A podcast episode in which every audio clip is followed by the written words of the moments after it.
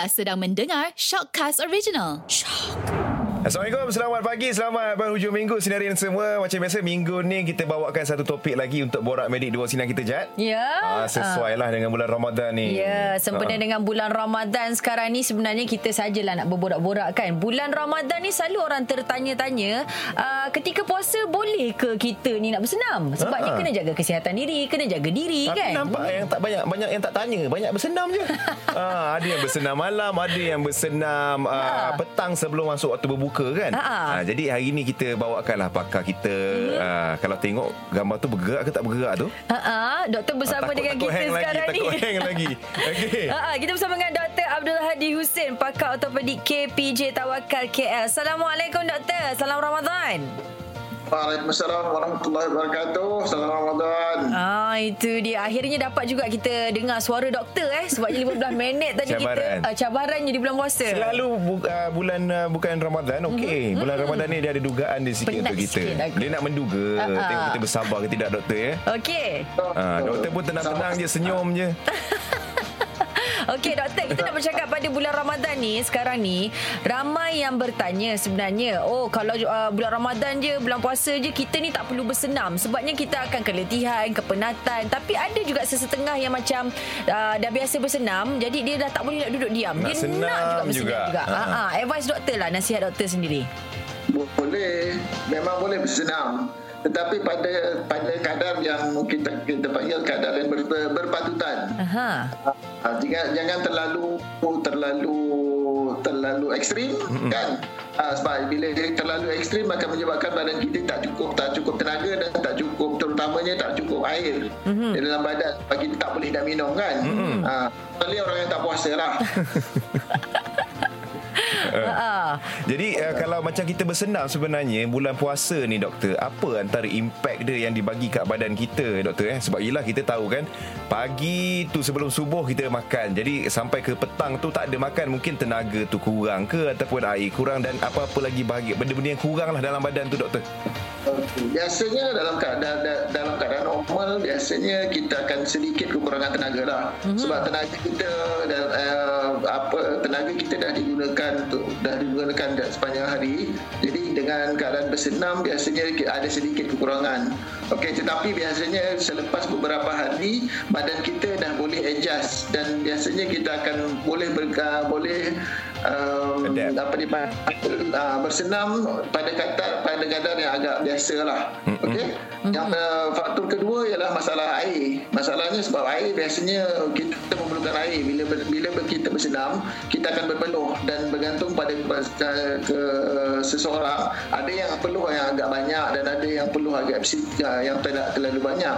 Jadi bila uh, pengeluaran peluh tu menyebabkan air di dalam di dalam badan kita berkurangan jadi kita akan terasa haus dan dahaga dan itu boleh memberi impact pada senaman kita lah. Mm, mm, mm, mm, mm. Uh, jadi okay. itulah cabarannya bila bersenam di bulan Ramadan ni. Mm, uh. Yeah.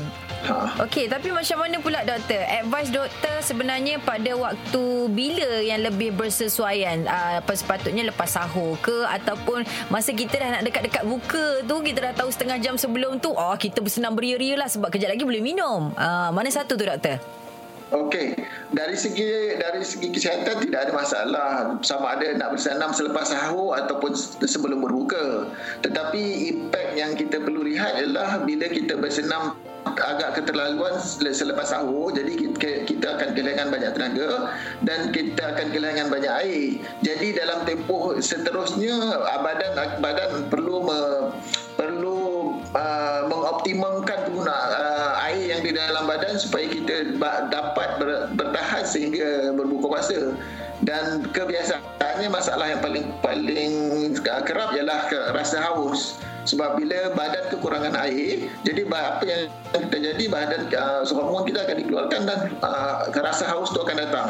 Dan rasa haus ni tidak boleh tidak boleh dileraikan kecuali kalau kita minum air lah. Hmm. kan Ha, so dari segi pagi kalau pagi se, se, uh, selepas sahur bersenam biasanya boleh tetapi disadangkan tidak terlalu berat. Mm-hmm. Ya, tak terlalu berat. Jadi dari senaman ringan kan yang mungkin dalam 15 ke 20 minit ataupun mungkin maksimum setengah jam.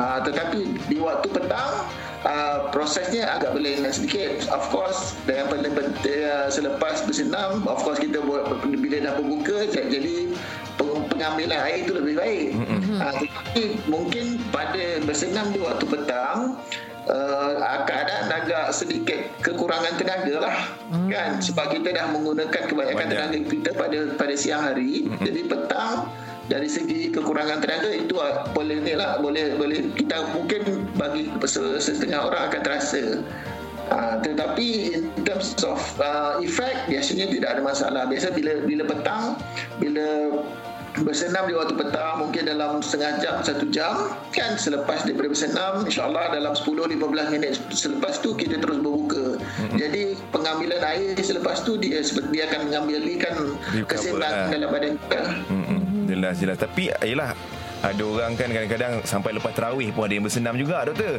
Ha, ya, lagi senang oh, tenaganya ada kat situ. Cuma nak tahu doktor kalau mereka-mereka yang contoh suka untuk bersenam sebelum masuk waktu berbuka ataupun beberapa jam sebelum tu kan doktor kan. Uh-huh. Macam mana ada tips ke untuk badan kita ni kekal hydrate doktor? Uh, ha.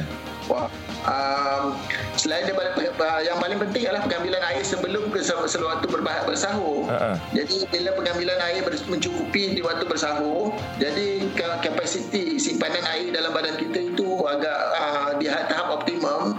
Jadi di waktu petang kalau bersenam di waktu petang insya-Allah boleh badan kita akan uh, adjust uh, bersesuaian dengan keadaan ke, ke, ke apa tahap senaman kita dan kita uh, bagaimana keadaan dia boleh boleh boleh badan kita boleh adjust dalam keadaan itu lah. Uh.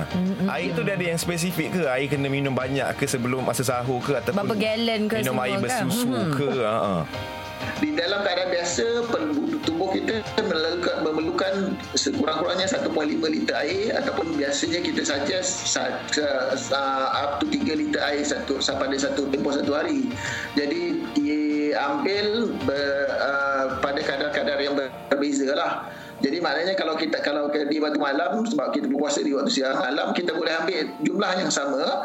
Mungkin uh, kita dividekan bergantung pada keadaan berapa berapa ni berapa 500 mil selepas puasa apa ataupun mungkin 1 liter 750 kan dan di waktu sahur mungkin lagi lebih kurang dalam 1 liter ambil air jadi dengan cara itu uh, rehidrasi badan kita lebih baik mm-hmm. dan insyaallah bila kita bersenam kita badan kita mampu untuk optimumkan optimumkan keadaan badan kita untuk bersesuaian dengan senaman yang kita lakukan.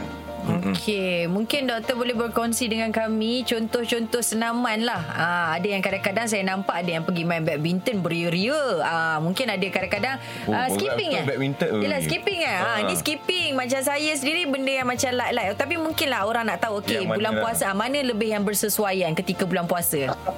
dari segi senaman actually semua senaman boleh dilakukan uh, tidak ada masalah cuma kalau boleh bersenam di jangan di luar di bawah terik matahari sebab bila dengan di bawah terik matahari uh, air yang keluar daripada kita uh, lebih banyak berbanding kalau kita bersenam bersenam di indoors kita panggil kan uh, jadi indoors sedikit uh, dari segi kepanasan tidak kurang dan dari segi hidrasi kita tu mungkin boleh bertahan lebih lama. Mm-hmm. Uh, jadi sama ada yang berbasikal, main badminton kan, mm-hmm. ada yang main golf uh, tak masih ada tidak ada masalah dari segi itu. Cuma dari uh, dari segi optimum optimumkan keadaan kita sebelum kita bersenam. Faham yang faham. lebih penting. Doktor ada kawan saya doktor. Dia macam risau berat naik doktor. Katanya bulan puasa ni bila berbuka hu macam-macam makan. Jadi dia kata buka tak apa makan banyak-banyak. Nanti lepas terawih kita senam bakar balik kalori. Betul ke cara tu sebenarnya doktor? Tak betul. Salah eh tak salah sebab apa? Sebab apa yang kita ambil kan? Sebahagian bila kita ambil waktu berbuka sebahagian daripada itu akan disimpan disimpan sebagai tenaga ataupun pada setengah-setengah. Kalau terlebih lanjut dia akan disimpan sebagai lemak mm-hmm. kan uh, bila selepas tarawih kita bersenam tenaga itu dia akan keluarkan dulu tapi tenaga yang pertama dikeluarkan adalah daripada badan kita sendiri yang yang ada karbohidrat yang ada dalam badan gula yang ada dalam badan sebelum bahagian yang lain tu dipecahkan. Hmm. Jadi maknanya dari segi uh, tak tak bagus lah sebenarnya. Makan banyak-banyak lepas tu bersenam biasanya tidak tidak bagus untuk untuk kesihatan badan. Mm-mm. Salah lah konsep tu doktor eh. Salah konsep tu tu. Faham, faham. Sebab pemahaman saya pun Saya dengar macam kawan-kawan kata Oh okey Kita hari ni cycling banyak ni Kejap lagi kita boleh makan banyak ni Oh rupanya Tak ada Itu kan itu dari segi pengiraan kalori. ah, Ah, dari segi tapi maknanya berapa makanan kalori yang kita apa dan kita akan mashkan. Ada setengah sebab yang ada setengah yang yang, yang gigs yang pasal suka suka calculate semua ni kan jadi dia akan calculate dari segi itu ah, jadi of course lah boleh dan kalau kalau tapi biasanya bila kita makan kita tak akan makan sampai 2000 sampai 3000 kilokalori Sekali makan, eh? biasanya dan kita akan dan bila, bila kita bersenam dalam keadaan biasa lebih kurang dalam 500 ke 700 kilokalori yang kita akan buang kita akan uh, bakar mm-hmm. jadi kalau ambil 3000 dan tapi yang kita buang 700 masih ada 2300 yang akan tersimpan Mm-mm. Ha, jadi yang tersimpan tu apa yang terjadi? Yang tersimpan tu dia akan jadi lemak, ditukarkan sebagai lemak dan dia akan akan itu sebabnya ada setengah-setengah orang di bulan puasa dia le- naik bukan turun badan badan. Betul Mm-mm. Sebab terlebih makan kalori intake je. Okey, eh, tak betul. Doktor yang terakhir mungkin doktor boleh kongs, uh, boleh bagi tips sikit lah untuk mereka yang uh, masih lagi aktif nak bersenam di bulan Ramadan ni doktor. Okey, yang penting sekali hidrasi. Hidrasi yang paling penting. Maknanya pengambilan air yang penting. Dan yang kedua, of course makanan penting untuk kita dapatkan tenaga supaya kita tidak tidak terlalu penat. Tapi yang paling penting adalah air. Maknanya pengguna peng- pengambilan air sekurang-kurangnya 3 3 liter dalam tempoh lagi masa yang di waktu malam yang kita boleh minum tu, ah, kita perlu maintain yang bahagian tu. Jadi dengan cara itu bila dia bersenam, badan kita dapat optimumkan keadaan ah, untuk kita untuk optimumkan keadaan badan bersesuaian dengan senam jenis senaman yang kita kita lakukan. Okey, Ah, itu yelah. pencerahan yang cukup baik untuk Betul. kita. Maknanya di bulan puasa kita masih lagi boleh bersenam. Cumanya kena orang kata uh, tak beria-ria sangat Ikut, lah. ikut Ah, ah, kemampuan ikut lah. kemampuan. Ah, kalau saya, saya cuti je lah bulan puasa ni. daripada Saya bersenam. pun sama Saya pun cuti Kalau bulan puasa Saya rasa Itu yang macam doktor cakap Saya rasa macam bulan puasa Kebanyakannya ada juga yang macam Berat badan tu lebih naik Daripada kurang Padahal bulan puasa ha, Sebab makan terlebih Okey Ya, betul. Uh, Apapun terima kasih doktor hari ini berkongsi dengan kita sikit ilmu lah untuk orang-orang yang suka bersukan bulan-bulan Ramadan ni kan. Mm-hmm. Uh, masih lagi boleh dilakukan. Dia punya yang paling penting tu pengawalan air dalam badan doktor eh. Kawalan air dalam badan, pengambilan air dalam badan amat penting jika kita nak bersenam. Jadi kita perlu uh, apa mengambil air yang secukupnya supaya kita dapat bersenam dengan keadaan lebih baik. InsyaAllah. Uh, tidak menyebabkan badan kita kehilangan uh, air dan hidrasi badan kita lebih baik. Okey, itu dia. Jadi kita nak cakap terima kasih banyak-banyak doktor sambil doktor bagi nasihat tu tak lekang dengan senyuman cara bercakap tu. Seronok kita kat sini. Terima kasih doktor. Terima kasih banyak, nanti doktor. kita jumpa lagi ya. Ya, salam Ramadan. Assalamualaikum. Waalaikumsalam warahmatullahi wabarakatuh.